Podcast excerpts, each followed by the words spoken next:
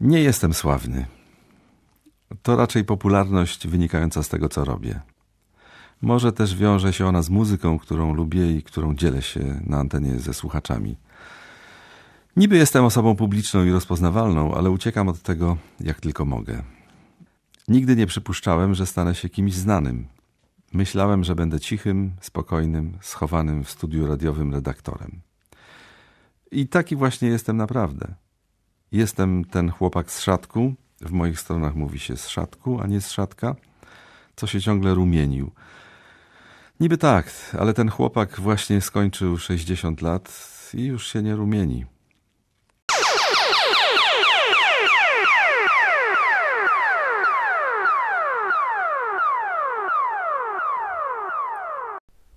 Jest kwiecień 1982 roku, trwa stan wojenny, Polsce jest szaro, buro, ponuro i smutno.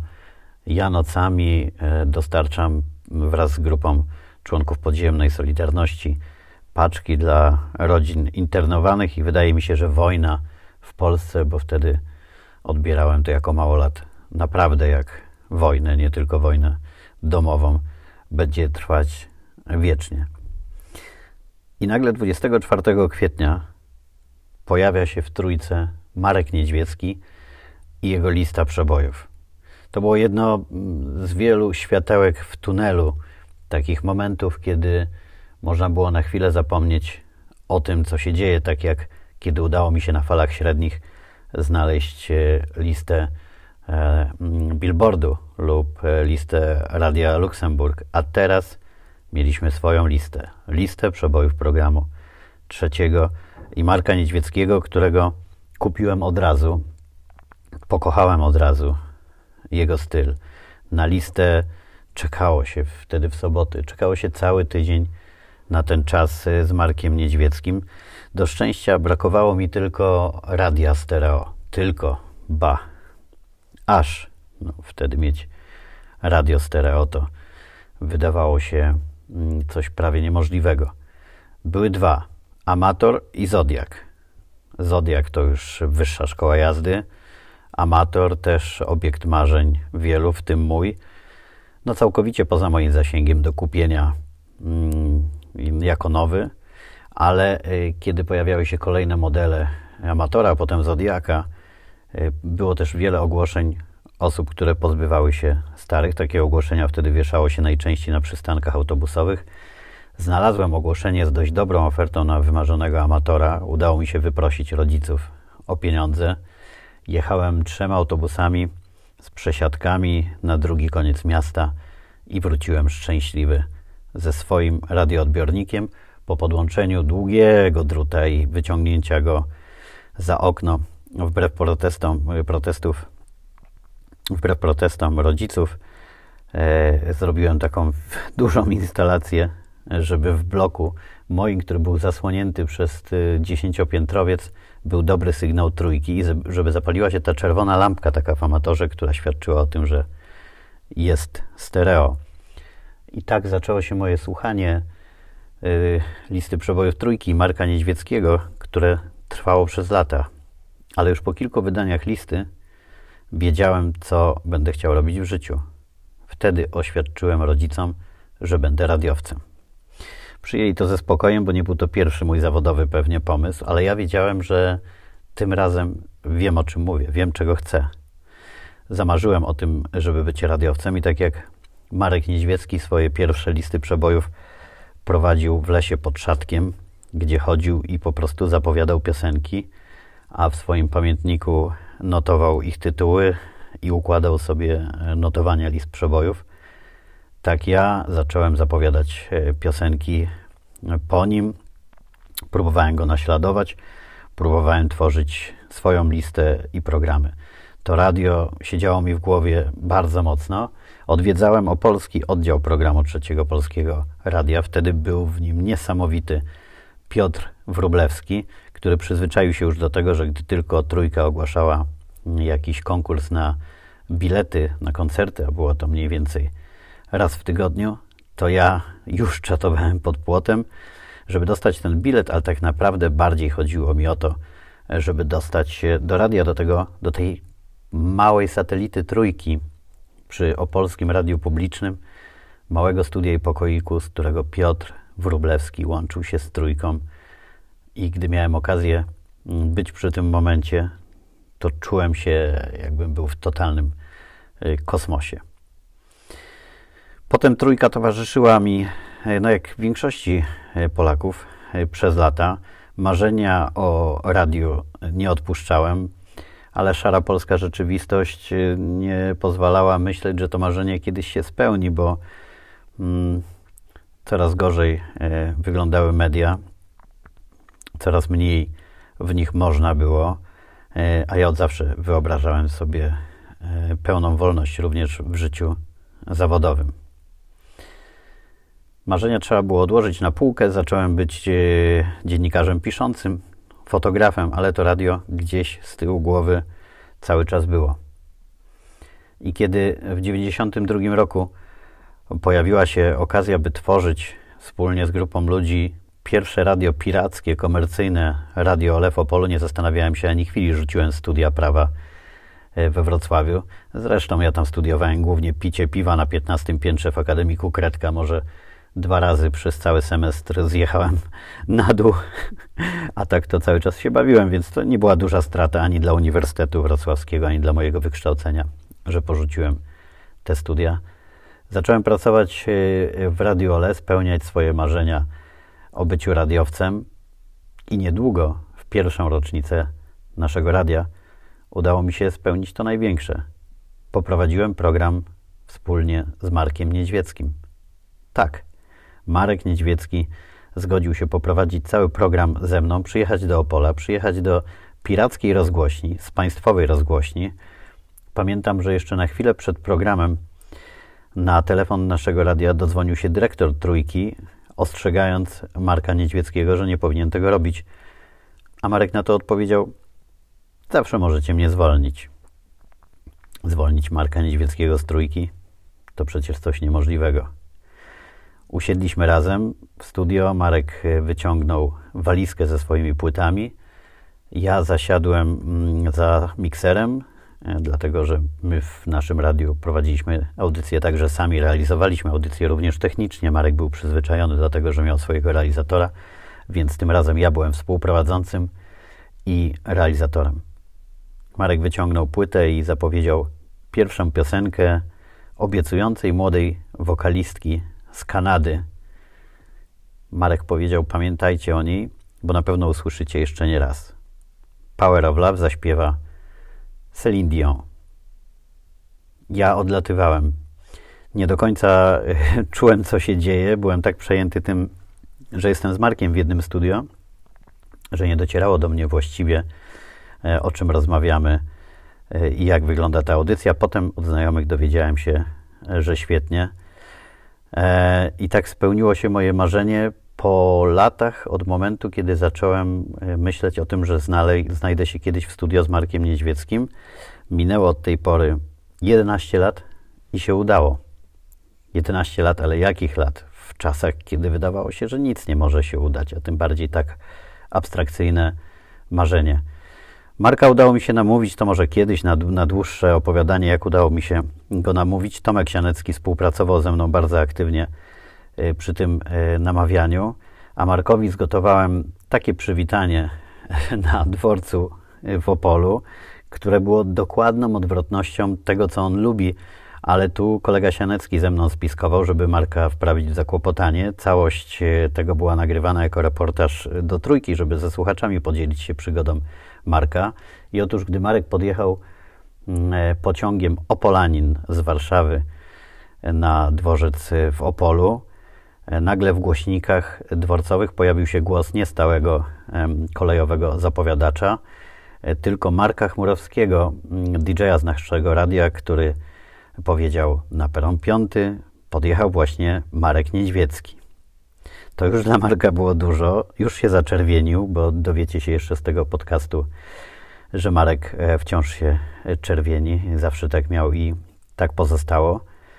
Przywitałem się z nim, był lekko podenerwowany tym przyjęciem, a ja mm, cieszyłem się w duchu, bo wiedziałem, że na zewnątrz czeka go jeszcze większa niespodzianka. A gdy wyszliśmy przed dworzec, tam dwóch policjantów w strojach galowych e, zameldowało Markowi gotowość do konwoju do Radia Ole i w kolumnie radiowozów i pojazdów naszego radia Marek został przewieziony na ulicę Zielonogórską w Opolu, tam gdzie prowadziliśmy audycję. To naprawdę dla tak skromnego człowieka mm, jak Marek to był kosmos, ale to był e, element takiego, teraz byśmy powiedzieli, wkrętu, który przygotowałem z Markiem Sianeckim e, po to, żeby cała trójka bawiła się dobrze Marka za kłopotaniem. Zawsze będę wdzięczny Markowi e, za to, jak potraktował to zaproszenie, że je przyjął, ale też jak traktował mnie samego podczas audycji. Czułem się jego partnerem, w żaden sposób nie dał mi odczuć, że mm, to jest początek mojej radiowej drogi i nie czułem się w jakikolwiek sposób gorszy w czasie tego programu.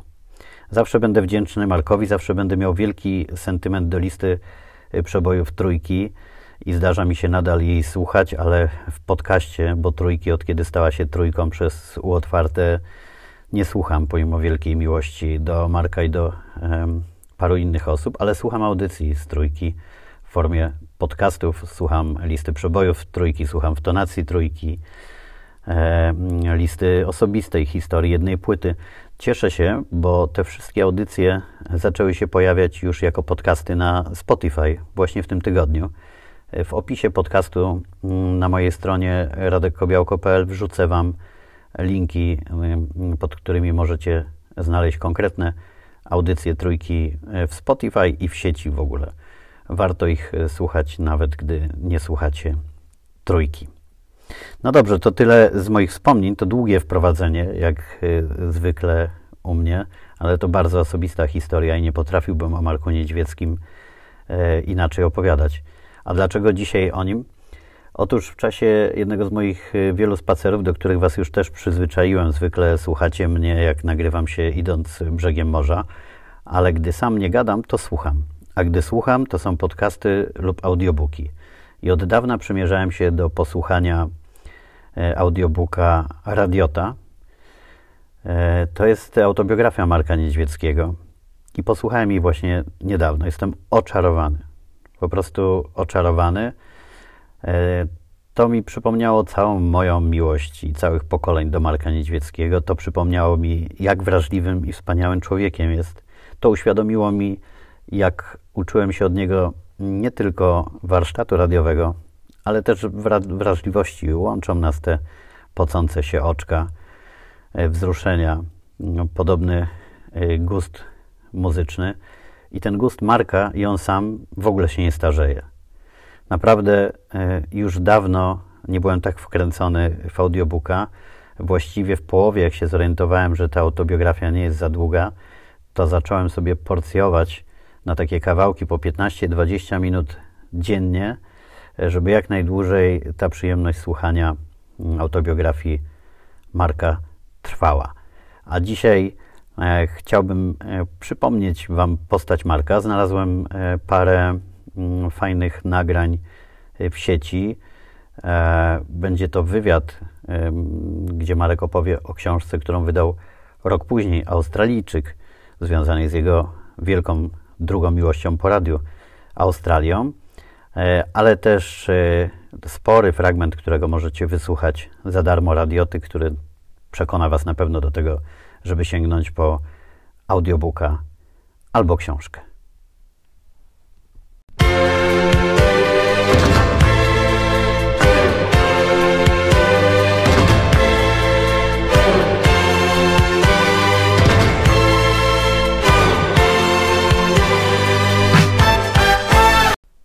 Opowiadałem Wam tę historię, jak wkręciłem Marka nietypowym przywitaniem z megafonów na dworcu kolejowym PKP w Opolu i znalazłem w sieci nagranie, gdzie Marek, kto wie, może pamiętając tę historię kilkanaście lat później, e, postanowił zrobić coś podobnego na dworcu kolejowym we Wrocławiu, a tym razem zapowiadał sam pociągi z Anną Marią Jopek. To nie jest nagranie najlepszej jakości, ale oddaje klimat. Posłuchajcie.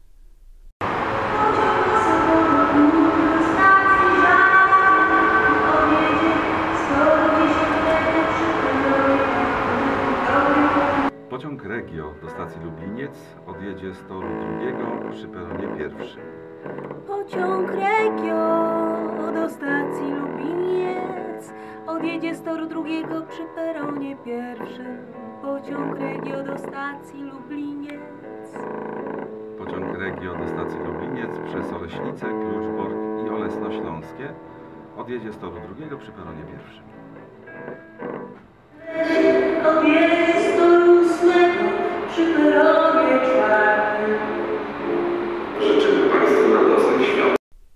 Dla Marka zawsze tak ważny był kontakt i jest kontakt ze słuchaczami i ta miłość jego do słuchaczy wraca. E, Dlatego fajne są okazje, kiedy można usłyszeć, gdy Marek odpowiada na pytania słuchaczy. A nie zdarza się to często, oprócz e, takich spontanicznych odpowiedzi e, podczas listy przebojów czy w tonacji trójki, kiedy czasem zdarza się Markowi sięgnąć do poczty lub tak jak teraz e, do maili, ale udało mi się znaleźć w sieci nagranie, gdzie Marek tak zbiorczo odpowiada na wiele zadanych mu przez słuchaczy pytań i odpowiada tak, jak tylko Marek Niedźwiecki potrafi. Posłuchajcie. Nawet najlepszym zdarzają się przejęzyczenia, pomyłki. Jakie panu się zdarzyły? Zdradzi pan jakąś kuriozalną wtopę? Jak reagują na to słuchacze? Ciekawski. Słuchacze reagują na to genialnie. Nie wiem, czy pamiętają państwo taką wtopę, nie moją, ale która zdarzyła się w mojej audycji. Y, Michał Olszański i Paweł Choma byli w Szklarskiej Porębie, ja ich wywołałem i oni myśleli, że jesteśmy poza anteną i Michał mówił, że właśnie y, zaraz zapytamy Mario from Berlin, czy tam na górze pip, wiatr i no, zachowywali się tak, y, jakby, y, nie wiem, byli z innej planety, bo ja im powtarzałem, jesteśmy na antenie, a oni po prostu brnęli w to i to jest teraz na YouTube jedna z popularniejszych y, pogadanek radiowych. I ja to uwielbiam, bo takie rzeczy słuchacze kupują w, w 100%. Pomyłki radiowe to jest fantastyczna sprawa. Ja pamiętam mm, takie pomyłki od wielu lat. E, Byłem kiedyś na spotkaniu z takim historykiem radia, panem Kwiatkowskim, już świętej pamięci, profesorem Kwiatkowskim, który napisał całą książkę na temat takich pomyłek radiowych. I to jest fantastyczna lektura. Ja pamiętam, że nigdy się nie, chyba nie uśmiałem tak na wykładzie jak wtedy. E, 1956 rok, Dożynki i reporter relacjonuje mm, występ y, Mazowsza na, y, na, na tych dożynkach i mówi, szkoda, że Państwo tego nie widzą, pary krzyżują się na scenie. Takich tych mógłbym wymyślać oczywiście bardzo dużo. Moje wpadki starałem się zawsze prze, y, przekuć w coś takiego, żeby to była, nie wiem, zagadka albo mm, tak, tak jakoś to ograć, żeby to, żeby to fajnie zabrzmiało i żeby, żeby się wybronić z tej wpadki. No bo te wpadki nie są nigdy miłe i sympatyczne. Największą wpadką dla prowadzącego listę przebojów jest to, kiedy nie ma piosenki. Bo kiedyś graliśmy te piosenki z taśmy i każda piosenka to była osobna taśma w szarej kopercie. Czasami gdzieś taka koperta się zawieruszyła. No to wtedy ja robiłem zagadkę, y, co dzisiaj jest na miejscu 17. I szedłem dalej. W związku z czym wybrnąłem z tego, a po tygodniu taśma się znalazła i nie było wpadki. Największą chyba wpadkę, jaką popełniłem podczas audycji, to jest tak, jak mam gościa, jest to Edyta Geppert, a ja mówię w studiu Edyta Górniak. No to właśnie wtedy powinienem wstać i wyjść. Na szczęście obie Edyty znam, lubię, cenię i y, Edyta się po prostu rozluźniła, zaśmiała się i rozmowa była bardzo fajna, poszła w takim dobrym kierunku. Także z takiej wpadki czasami też rodzą się fajne rzeczy. Jak będzie wyglądać radio za 10 lat? Czy w ogóle będą stacje, których poza reklamami i playlistami, stopowymi hitami lansowanymi przez wytwórnie fonograficzne będzie można coś mądrego i fajnego usłyszeć? Pyta Wikipediomaniak. Pamiętam, jak 10 lat temu mój kolega radiowy Piotr Kaczkowski wrócił z targów płytowych Midem w Cannes i powiedział, radio umrze za 10 lat. A potem się wytłumaczył z tego, że jest internet, każdy będzie mógł ułożyć swoją stację radiową. Kto będzie chciał słuchać takiego starego radia, jak na przykład Trójka? 10 lat minęło i nic się nie stało. Radio nadal funkcjonuje i ma się dobrze. Trójka ostatnio bardzo dobrze. Ja myślę, że to zawsze tak będzie, tak jak myśleliśmy kiedyś, że yy, jak telewizja powstała, to że kina przestaną istnieć, bo każdy będzie mógł oglądać to w domu, a jednak kino ma się bardzo dobrze. Myślę, że z radiem jest podobnie. E, Część ludzi, którzy szukają w radiu teatru wyobraźni, zostanie przy tym radiu. E, Na pytanie, co to jest radio, panie Marku, zawsze odpowiadam, że radio to jest coś takiego, że nie wiadomo, co się stanie za trzy minuty. I dlatego to nas trzyma przy radiu. Bo każdy może mieć swoje ulubione 10 tysięcy płyt w domu i słuchać ich na okrągło, albo ułożyć sobie w MP3 tak, taki program, który będzie jego ulubionym programem i będzie go słuchał, a jednak włączamy radio, żeby się dowiedzieć, co słychać. I myślę, że dlatego radio przetrwa i zawsze będzie można coś mądrego i fajnego usłyszeć. Ja myślę, że mm, może dla młodziaków nie. No nie wiem, ja jestem starszak, więc dla mnie radio jest ważne, istotne i zawsze będę. Właściwie w, w, pierwsza rzecz, jaką robię po przebudzeniu, to włączam radio, a ostatnia rzecz, jaką robię przed snem, to wyłączam radio. Czasami nawet zostaje mi ono, bo zasypiam przy nim i budzę się w nocy, żeby je wyłączyć. Czytałam pana bloga. Ciągle pan chodzi na bazarek. Zastanawiam się, czy traktują pana tam jak króla, a może potrafi pan wtopić się w tłum i nikt pana nie rozpoznaje. No i dlaczego ten, y, pan ten bazarek ukochał, czytelniczka? Bazarek to jest takie małe miasteczko, a ja pochodzę z małego miasteczka Szadek i lubiłem, kiedy w środę był taki bazarek na moim rynku i to mi chyba zostało, a teraz ten bazarek jest tam codziennie.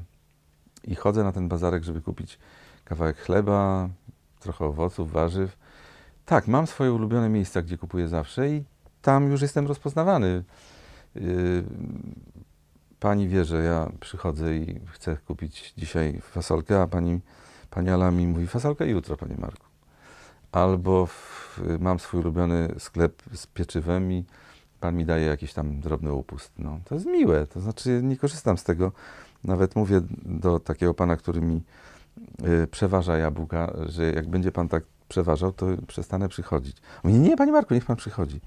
Y, bazarek jest y, takim starym y, właśnie pomysłem na, na, na, kupowanie. Właściwie wolę bazarek niż y, te takie ogromne domy handlowe, bo tutaj za, wiem, że zawsze jest codziennie codziennie świeży towar, bo oni codziennie przyjeżdżają i rozkładają się na tym bazarku, a nie jest to sklep, w którym te jabłka leżą, nie wiem, trzy tygodnie. Także lubię bazarki. Czy pamięta Pan, jak wyglądała Pana pierwsza audycja radiowa? O czym była? Czy była trema? Tomek B.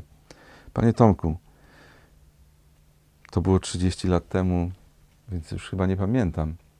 Pamiętam swój pierwszy dyżur radiowy. Ja zaczynałem pracę w radiu w łódzkiej rozgłośni Polskiego Radia jako speaker. Prawie już nie ma tego zawodu. E, speakerką była Krysia Czubówna, jedną z, z naszych tutaj trójkowych speakerek. Andrzej Szydłowski, fantastyczny głos. To są najlepsze głosy radiowe. A ja wtedy zaczynałem, bo nie było innej możliwości, żeby się do, dostać do radia. Wygrałem konkurs na speakera i zapowiadałem audycje innych autorów, czyli mówiłem dzień dobry, tu Polskie Radio, rozgłośnia Polskiego Radia w Łodzi na fali 68,71 MHz. Zapraszam Państwa na program lokalny. Minęła godzina 18. Audycję e, następną przygotowała Krystyna Pietranek. I tak zaczynałem. To pamiętam ten swój pierwszy dyżur, bo byłem bardzo e, podekscytowany. To, było pierwszy, to był 1 maja. Nikt nie chciał mieć dyżuru 1 maja w 1978 roku. No to ładnych parę lat temu. A potem zaczynałem dopiero szukać możliwości, żeby za, zacząć robić prawdziwe radio, czyli najchętniej trójka. No i udało mi się, ale to dopiero było w 1982 roku. Uch, tutaj jest bardzo długie pytanie od zatroskanego. Trójka. Kocham, lubię, szanuję. Ale trafia mnie, jak co chwila słyszę o kolejnych roszadach na szczytach władzy. Wiąże się to z jakimiś protestami dziennikarzy lub wręcz odejściem, jak na przykład Wojciech Mann. E, czy wierzysz, drogi Marku, w to, że Trójka wreszcie będzie radiem nas, słuchaczy, a nie polityków i koniunkturalistów? Gdybym nie wierzył, to pewnie by mnie nie było. Też mnie to irytuje, też mnie to boli, też odszedłem dlatego na chwilkę z Trójki, ale cały czas wierzę w to, że będzie normalnie. Wygląda na to, że wychodzimy na prostą i trzymam za to kciuki. Proszę też trzymać. Jest pan krótkowidzem, ja też. Czy mógłby? to jest straszne. Jak są małe literki, to ja już ostatnio tak czytam. Yy, czy mógłby pan jakoś pocieszyć wszystkich krótkowidzących? Chodzi mi o jakieś pozytywne przesłanie od guru krótkowidzów. Ślepa kura. Napisałem ostatnio na blogu, że mam krótki wzrok i nie widziałem tak dokładnie, czy te prawdziwki, które kupiłem, są robaczywe, czy nie. I to jest bardzo duża zaleta. No bo z czego się biorą te, e, te robaczki w prawdziwkach? No z tych prawdziwków, no więc właściwie czyje się... Nie, no oczywiście przesadzam, ale yy, ja marzyłem o tym jako dziecko, żeby, żeby nosić okulary. w szóstej, siódmej, ósmej klasie szkoły podstawowej i chyba tak długo marzyłem o tym, że mi ten wzrok się pogorszył i zacząłem nosić. Od 0,5 się zaczęło, a teraz minus 5 z czymś, ale już było minus 6. Podobno na starsze lata to się cofa ta wada, więc może na koniec już nie będę krótkowidzem. Fajnie jest nosić okulary i dlatego ja nie zmieniłem, e, nie zamieniłem okularów na szkła kontaktowe. Wydaje mi się, że to nie jest problem.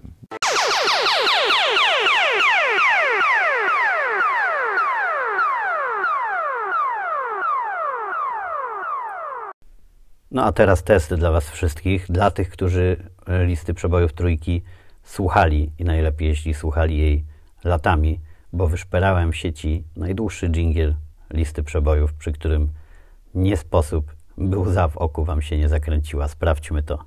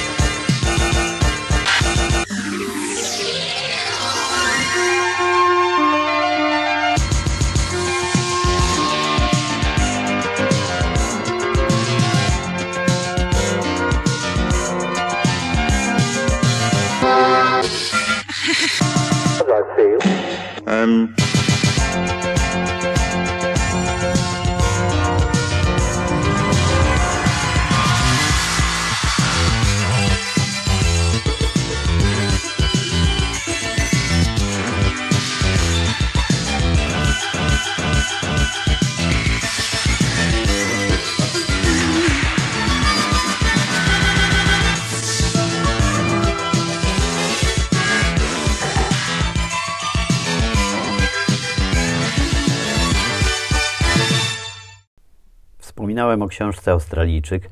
Miłość e, Marka Niedźwieckiego do Australii jest powszechnie znana, na pewno znana każdemu słuchaczowi listy przebojów trójki, bo przecież musieliśmy się przyzwyczaić do tego miesiąca czy dwóch w ciągu roku, kiedy Marek znikał w Australii. Czasem się stamtąd łączył z listą przebojów, którą prowadził w zastępstwie za niego e, Piotr Baron. Czasem się zdarzało, że inne osoby bywały też wydania, kiedy namówił gwiazdy do prowadzenia za niego listy przebojów i było też specjalne wydanie listy przebojów Sydney raz. Słowem, jak widać, Marek robił wszystko, żeby mógł w Australii bywać jak najczęściej i jak najdłużej. Ta miłość jego do Australii była odwzajemniona. Polonia, która jest tam bardzo duża wbrew pozorom, zapraszała Marka na swoje imprezy, gdzie był DJ-em, czego bardzo nie lubił, ale tam to DJ-owanie okazało się e, inne. To były bardziej spotkania ze słuchaczami, podczas których Marek puszczał muzykę. Sam uczestniczyłem kiedyś w takim spotkaniu, miałem może 12, może 13 lat i w Opolskim Młodzieżowym Centrum Kultury na osiedlu ZWM, wtedy to osiedle się nazywało. Marek przyjechał z walizką płyt, puszczał i opowiadał o nich. Na pożegnanie puścił Lionela Richie Hello i miał wilgotne oczka, a ja razem z nim. Marek pokochał Australię tak, że znalazł tam dwie nowe pasje. Pasję do e, picia win, na których się zna, na tych australijskich zna się nawet bardzo, i pasję do fotografowania. Pasja do picia wina pozwoliła mu pewnie odbierać Australię jeszcze lepiej, widzieć wszystko w jeszcze mm, żywszych e, kolorach, a pasja do fotografowania pozwoliła wydać książkę, która znowu jest y, trochę autobiografią, y, trochę mm, opowieściami o Australii, a także pięknym fotograficznym albumem. Posłuchajcie rozmowy z Markiem Niedźwieckim o książce Australijczyk.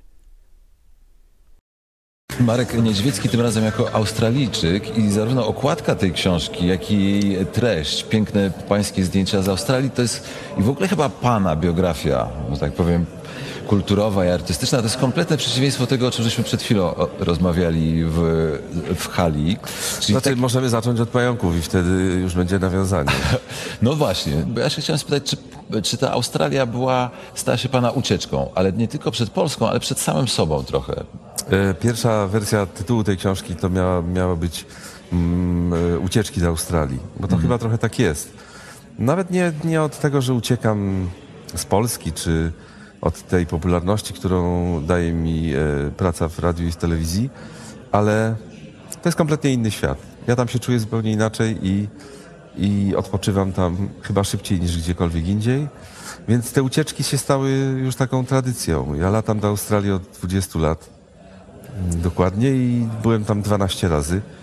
I zawsze to jest y, tak, jakbym tam leciał pierwszy raz, mimo że oglądam te, te same miejsca często, bo czy jest to Uluru, czy Kings Canyon, to, to są rzeczy, które już widziałem i chętnie lecę jeszcze raz, żeby to jeszcze raz zobaczyć. Ale cała ta książka, jakby i, te, i to, co pan pisze, i te zdjęcia, to jest taki bardzo pozytywny obraz świata. To znaczy, e, to jest coś takiego trochę, e, ja czytając to i oglądając, miałem wrażenie, że to jest trochę ku pokrzepieniu serc tak indywidualnie, żeby tak być w czymś pięknym, przyjaznym, nawet jeśli tu gdzieś w tle są informacje o e, aborygenach, o tym, jak byli wyniszczani, to jednak to jest takie zanurzenie się w czymś dobrym. Myślę, że to się bierze ze słońca. Ogląda się to trochę tak jak podkolorowany film. A to wszystko tam jest naprawdę i to wszystko tak się tam dzieje. Od kiedy zorientowałem się, że zdjęcia e, robią się coraz ładniejsze, to pomyślałem, że warto się tym podzielić, no bo nie wszyscy polecą do Australii. Pająki, straszono mnie, że w Australii e, w ogóle jest dużo takich różnych gadzin, które mogą cię zaatakować. E, No jak jestem w Outback, czyli poza, poza miastami, no to czasami wytrząsam buty, buty rano, zanim je założę, ale nigdy jeszcze mi żaden pająk stamtąd nie wyskoczył. Z tych dziesięciu, z tych dziewięciu najgroźniejszych wę- węży na świecie, e, najgroźniejszy jest brown snake. Miałem z nim tylko spotkanie jednokrotnie, kiedy zresztą strzeliłem mu zdjęcie, nie bacząc, że może się na mnie Tak, tak, rzucić. jest. Mhm. Ale to nie jest tak, że tam atakuje cię ta przyroda i że to wszystko jest takie dzikie. Pewnie Ameryka Południowa jest bardziej dzika, ta Mhm. Australia jednak jest y, bardziej taka przyjazna człowiekowi. No właśnie, bo pan przecież, panie Marku, podróżował też do wielu innych e, miejsc. Byłem w Indiach kilka No razy właśnie, no, ale- i e, pierwszy raz się zachwyciłem, ale to było 30 lat temu. Następny raz poleciałem 4 lata jest temu i snake. już nie. To znaczy Indie są dla mnie zbyt intensywne. Ja jednak jestem taki wygodny turysta, który chce mieć e, dobry hotel i e, prysznic codziennie wziąć e, rano przed śniadaniem.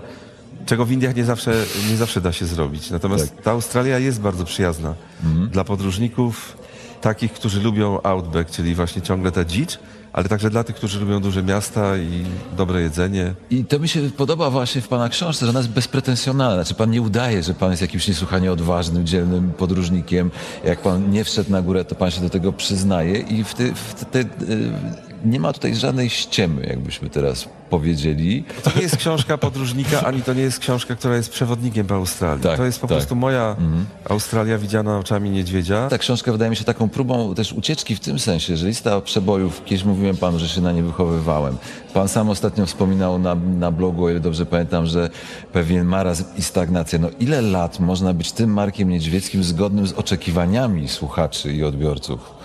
To już koniec. Właśnie przyznam się teraz, że to już jest moja ostatnia lista przebojów, moja ostatnia książka. Uciekam. Nie ma mnie. Ni- To nie da się tak. No oczywiście ja tu żartuję, ale yy, radio jest najważniejsze. I to radio dało mi to wszystko, co się, co się wiąże yy, z tym wszystkim, co się zdarzyło później.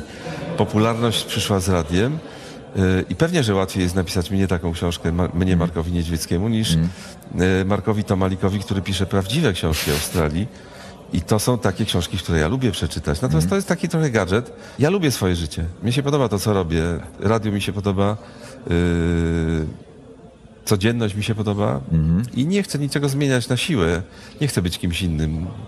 Myślę, że to już jest za, za dużo życia jest za mną, żeby teraz nagle dramatycznie coś zmienić. Będę sobie powoli to kontynuował. Nie, bo być może, ja tak czasami myślę, że pan nie, nie mówiąc o żadnych wielkich rzeczach typu, nie wiem, buddyzmie czy zgodzie z naturą, pan właśnie jakoś tak potrafi tą codzienność i zwykłość w pewnym sensie celebrować. I to jest, e, i to podziwiam, bo ja bym tak nie potrafił na przykład. Będziesz łopie w moim wieku, to będziesz potrafił, bo to przychodzi chyba z wiekiem. To jest coś takiego, że nie to, że się jestem pogodzony z tym, że a, jestem, mam ponad 60, więc już teraz usiądę w tym fotelu i będę... Nie, to jeszcze nie tak. Jeszcze mnie goni. Od pół roku na przykład chodzę codziennie minimum te 10 tysięcy kroków. Robię to dla zdrowia, ale także te, dlatego, żeby trzymać kondycję, bo jeśli nie do Australii, to pojadę w Góry Izerskie i tam 20 parę kilometrów dziennie. To jest też wyzwanie dla człowieka w moim wieku.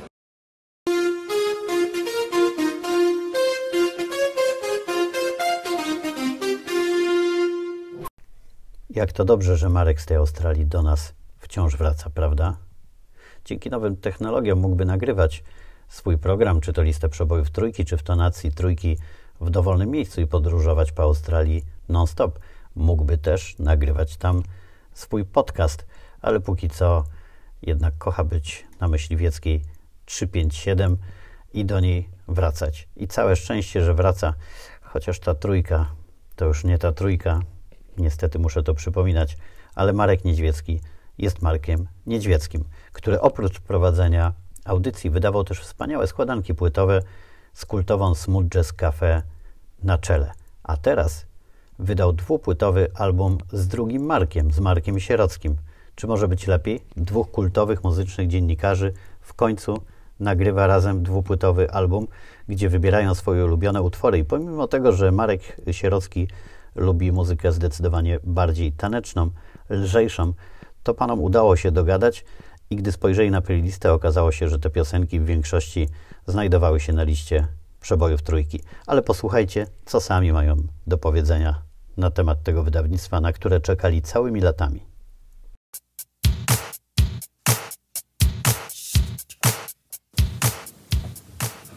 Właśnie ukazały się dwie płyty Marek i Marek.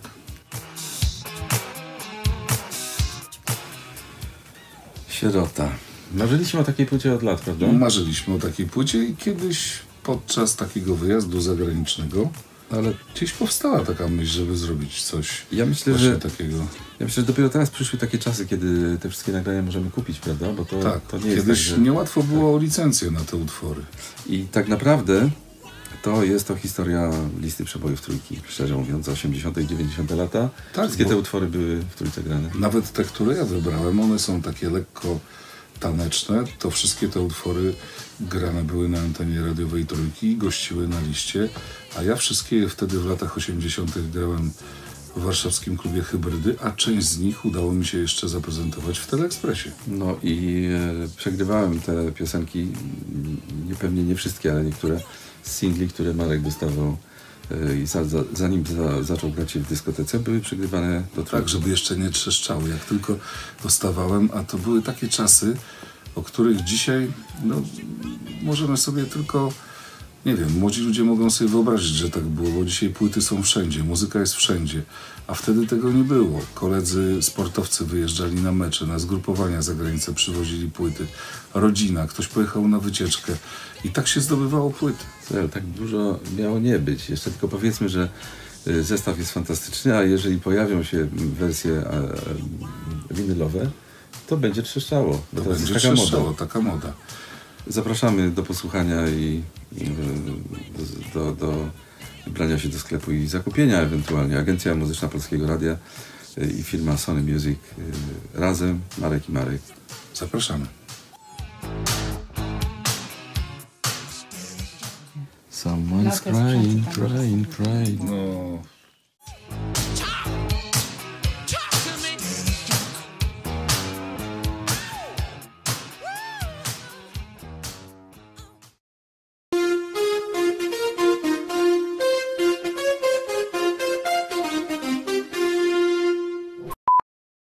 Kim jest radiota?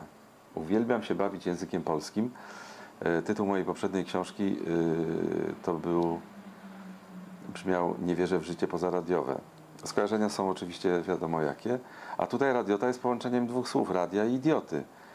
I ja jestem takim radiotą, czyli to jest taki trochę freak w nowoczesnym języku, a w tym takim staroczesnym to jestem radiotą, czyli kimś, kto jest y, pasjonatem, kto jest, dla kogo ta praca jest przede wszystkim hobby, uzależnieniem, pasją, a gdzieś na końcu jest, że to jest zawód, że dostaje się pieniądze, że jest urlop i tak dalej.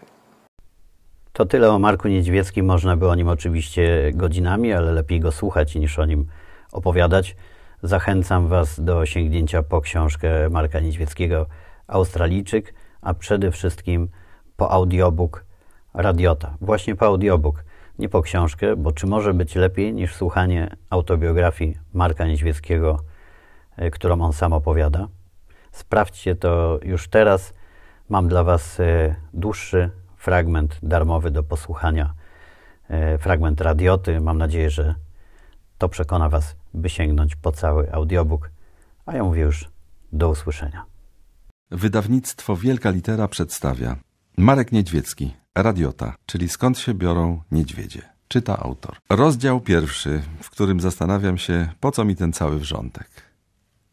Nie jestem sławny. To raczej popularność wynikająca z tego, co robię. Może też wiąże się ona z muzyką, którą lubię i którą dzielę się na antenie ze słuchaczami.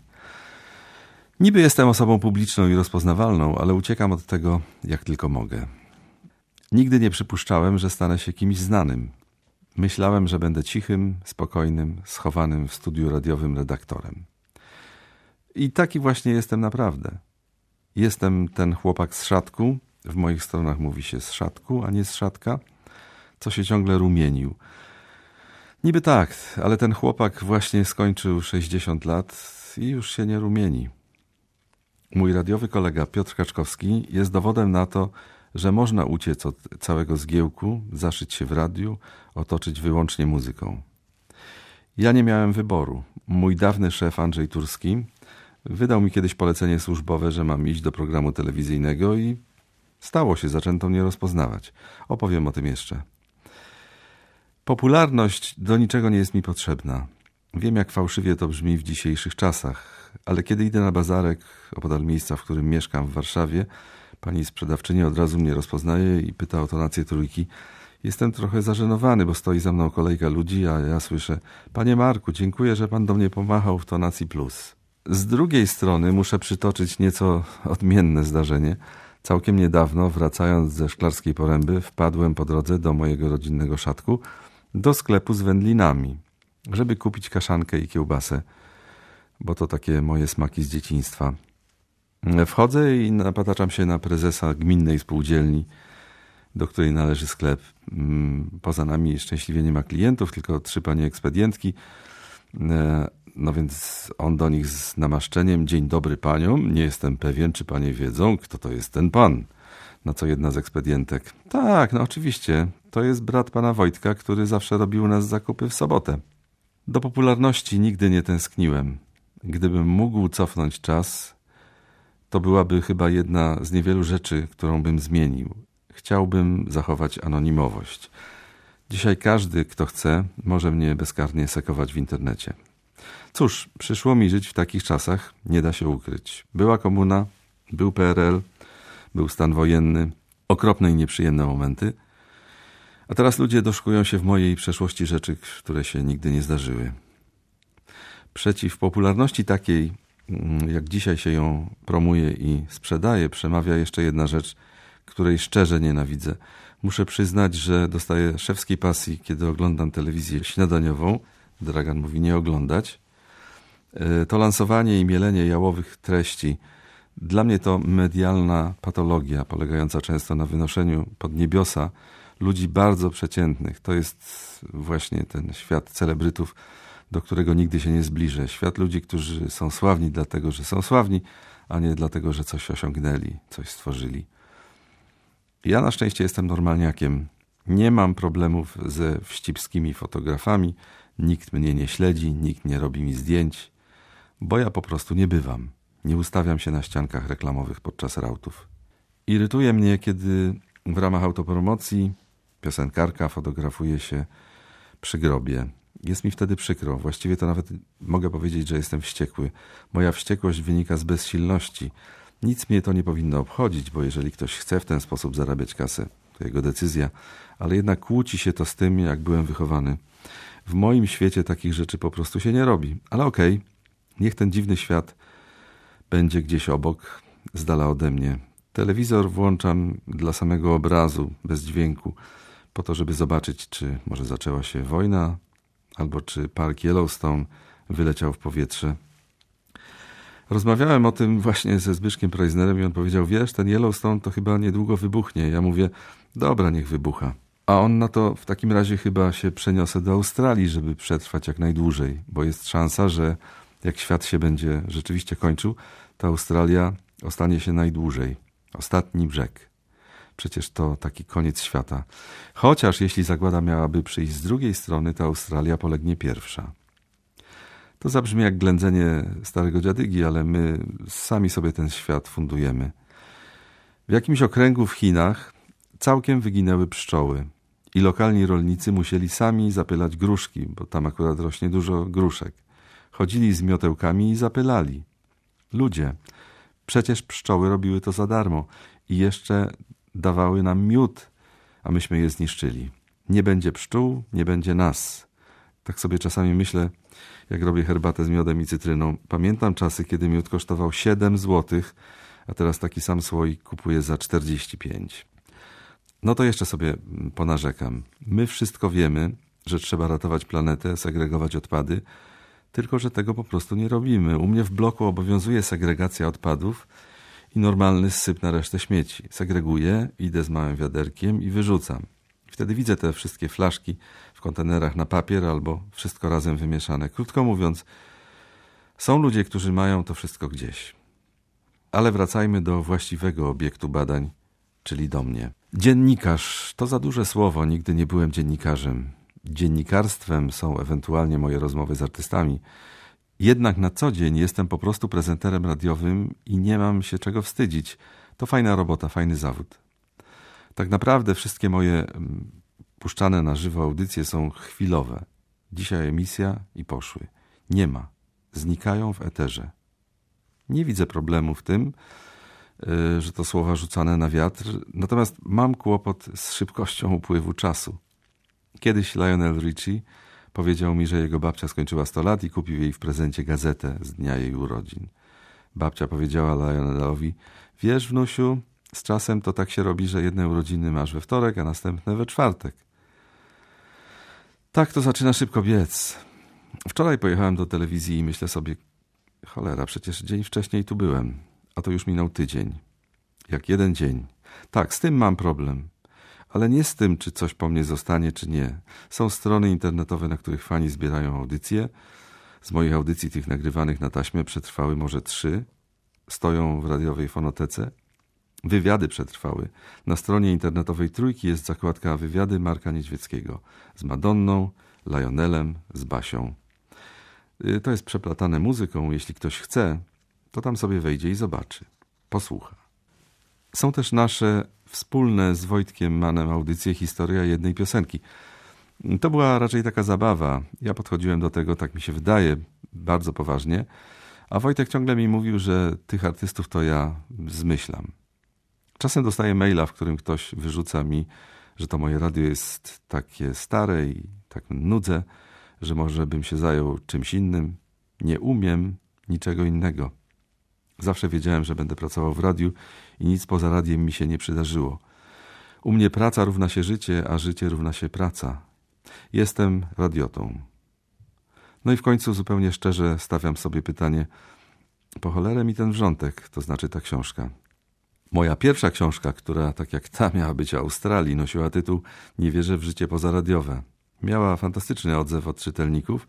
Ludzie identyfikują się z niektórymi rzeczami, które tam napisałem, mają podobne wspomnienia z minionych lat.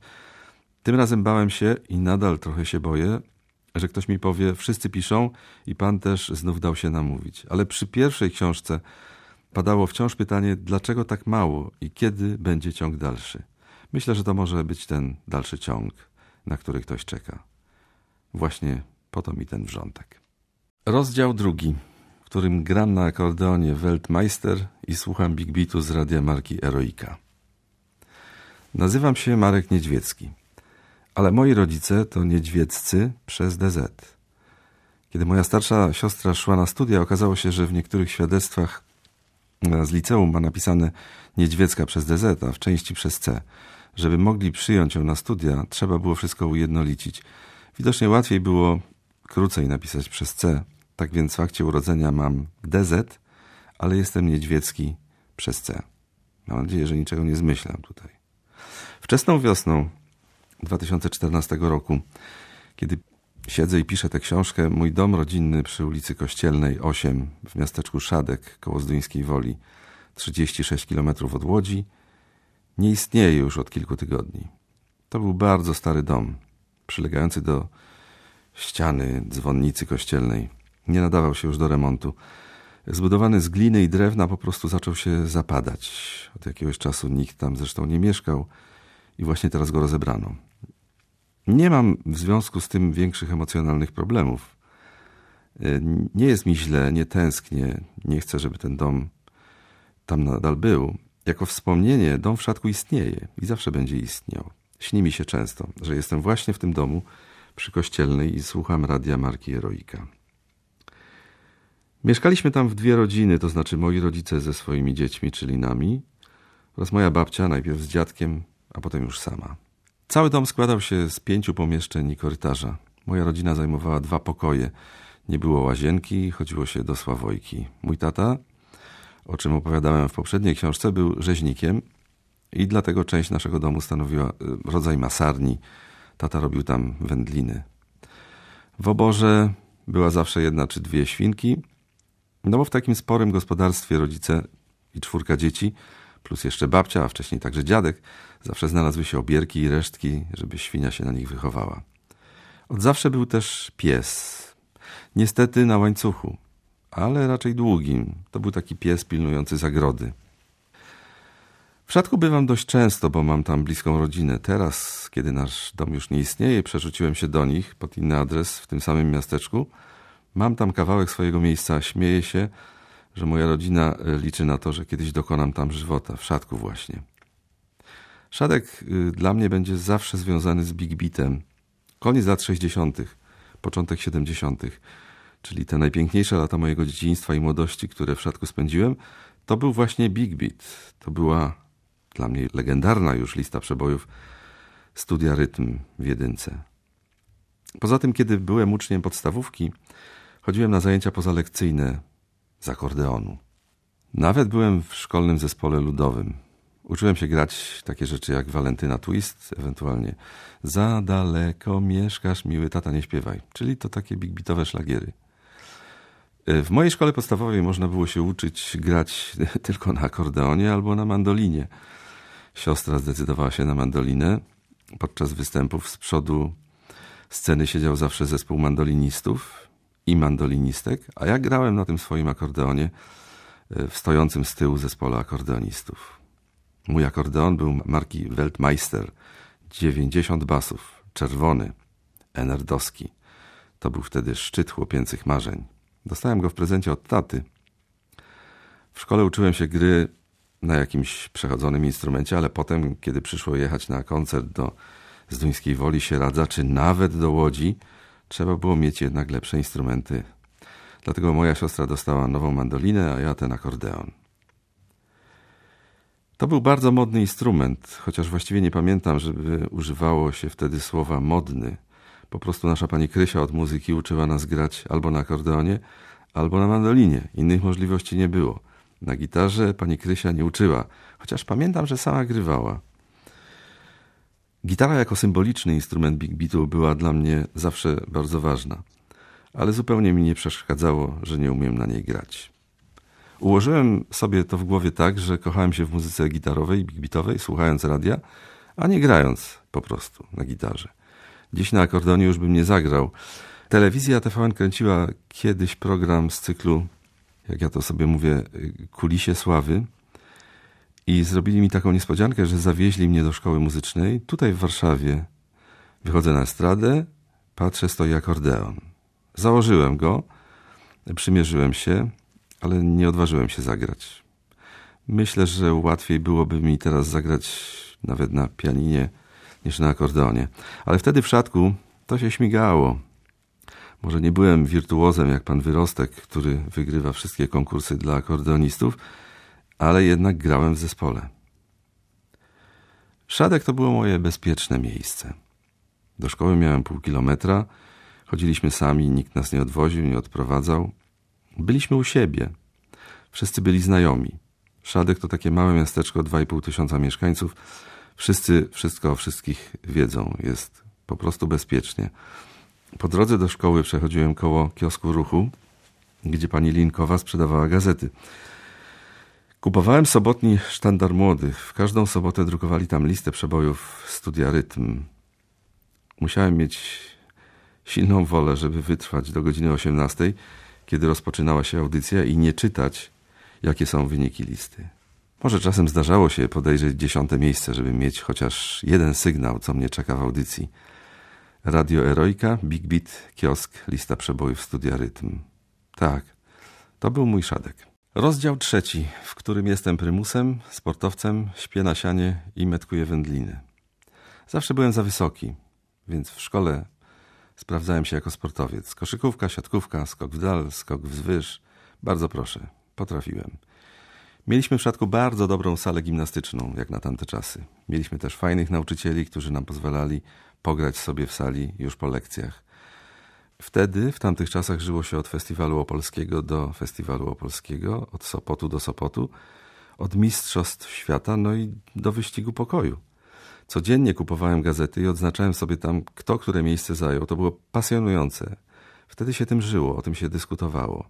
Wyczekiwałem 1 maja, bo właśnie wtedy zaczynał się kolarski wyścig pokoju. I dopóki trwał, był najważniejszy na świecie. Jaka to była gazeta? Głos robotniczy. W głosie robotniczym. W nogę y, grałem, powiem szczerze, jak noga. Wolałem raczej chodzić y, na mecze drużyny Wiktoria Szadek, która zresztą dzisiaj istnieje, ale i tak byłem typem sportowca. Parkan oddzielał mój dom przy kościelnej od cmentarza przykościelnego. Właściwie takiego parku, bo nie byli tam już od dawna chowani ludzie. Ten cmentarz to było nasze boisko. Ksiądz pozwolił postawić bramki, graliśmy w nogę, powiesić siatkę, graliśmy y, w siatkówkę. Wszyscy chłopcy zbiegali się z całego miasta, a ja miałem tylko jeden szus przez parkan. Razem z chłopakami zbieraliśmy jabłka. Można było je sprzedać jako spady po dwa złote za worek. Kiedy nazbierało się trzy worki, to można było sobie kupić lody. Nie byliśmy przez rodziców zanadto rozpieszczani. Nie znaliśmy takiego pojęcia jak kieszonkowe. Tato pracował ciężko przez całe życie. Rzeźnik to niełatwy fizyczny fach. Do jego obowiązków należało m.in. wypisywanie kwitów z ceną wyrobów. Pamiętam do dzisiaj, że my dzieci wypisywaliśmy dla niego te metki do wędlin. Szynkowa wołowa 50, szynkowa wołowa 50, całe stosy szynkowej wołowej 50. Wypisywało się ołówkiem na tekturkach.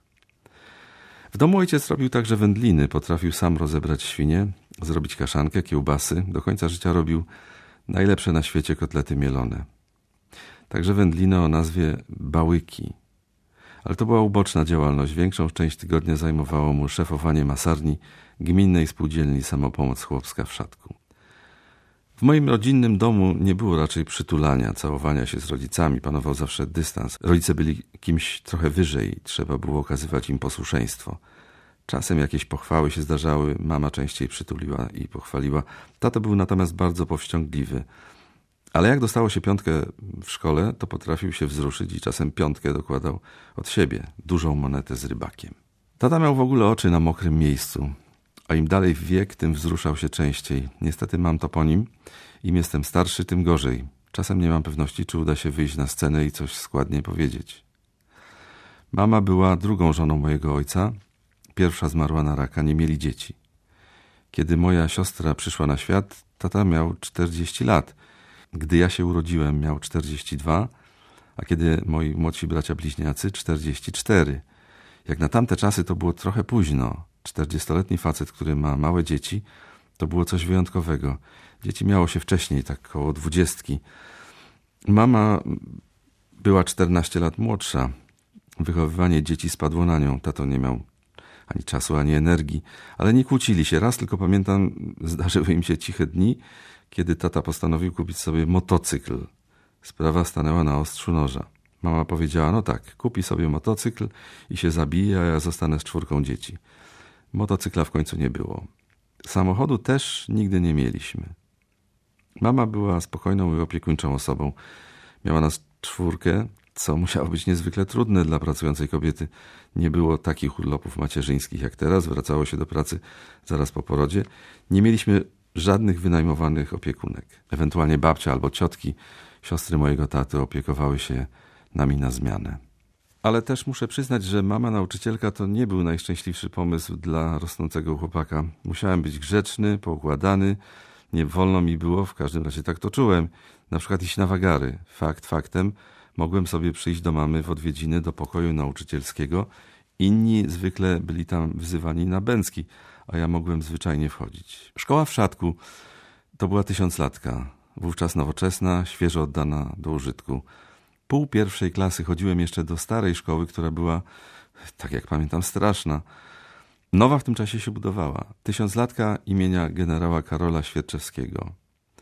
Dziś po zmianie dokonanej w 1991 roku szkoła nosi imię Tadeusza Kościuszki. Robiła wrażenie. To było nagłe przejście do szkoły marzeń. Z tych ciasnych pomieszczeń, do których musieliśmy przychodzić na różne dziwne godziny, bo kilka sal musiało pomieścić wszystkie klasy. Nagle zyskaliśmy szkołę, gdzie przychodzi się codziennie na ósmą i w zależności od tego, ile jest lekcji, o godzinie pierwszej czy drugiej jest już się wolnym. Niby wszystko się o wszystkich w szatku wiedziało, a jednak po latach okazało się, że nie wszystko i nie o wszystkich. Bo na przykład wyszło na jaw, że ksiądz proboszcz ma dwójkę dzieci z jedną z pań, które gotowały mu obiady na plebanii. Od życie. Wakacje spędzaliśmy we wsi Policzką, u rodziców mojej mamy. Jeździliśmy tam całą rodziną. To sto kilkanaście kilometrów na południowy wschód od Szatku. Kiedy teraz o tym myślę, to były wakacje cudo. Jedliśmy chleb, który babcia sama piekła, piliśmy zsiadłe mleko, które babcia sama nastawiała. Dziadkowie mieli kawał ziemi, więc pomagaliśmy przy pracach polowych z ochotą, bo to było coś wyjątkowego. Zdarzało się, że babcia dawała nam dwa jajka i szliśmy do sklepu wymienić je na cukierki. W sklepie spożywczym, który z założenia miał oferować wszystko, takie mydło i powidło, był też skup jajek. Sprzedawca mówił, ile one są warte i za tę kwotę robiło się zakupy. Handel wymienny, bez pieniędzy. Policzko to była wioska skupiona przy jednej tylko drodze. Lubiliśmy tam jeździć, bo to stanowiło kompletną zmianę całego życia. W szatku mieliśmy dom, w którym wszystko było jakoś poukładane, a tam u dziadków życie toczyło się innym rytmem. Jeździliśmy do nich na tydzień albo dwa. Spaliśmy często na sianie. W policzku uchodziłem za miastowego. W końcu mieliśmy w szatku kino, rolnik, a to już było coś. Nieco później jeździliśmy też do rodziny, która mieszkała na Helu, a potem w Ustce. Można się było u rodziny przespać. Tak było jednak taniej. Ze szkoły jeździliśmy na obozy harcerskie, byłem nawet przybocznym. Należało się do harcerstwa między innymi po to właśnie, żeby pojechać na obóz, na przykład do Uherców w Bieszczadach, no i żeby zdobywać sprawności. Na szczęście nie indoktrynowano nas jak radzieckich pionierów. Harcerstwo było fajne. A wieczorami królował muzyczny magazyn radiowej jedynki Studio Rytm i niknąłem zatopiony w sobie i w muzyce. Swoją drogą nie wiem, jak odkryłem radio. U nas w domu radio zawsze było gdzieś w tle. Było czymś ważnym, słuchało się go w gronie rodzinnym.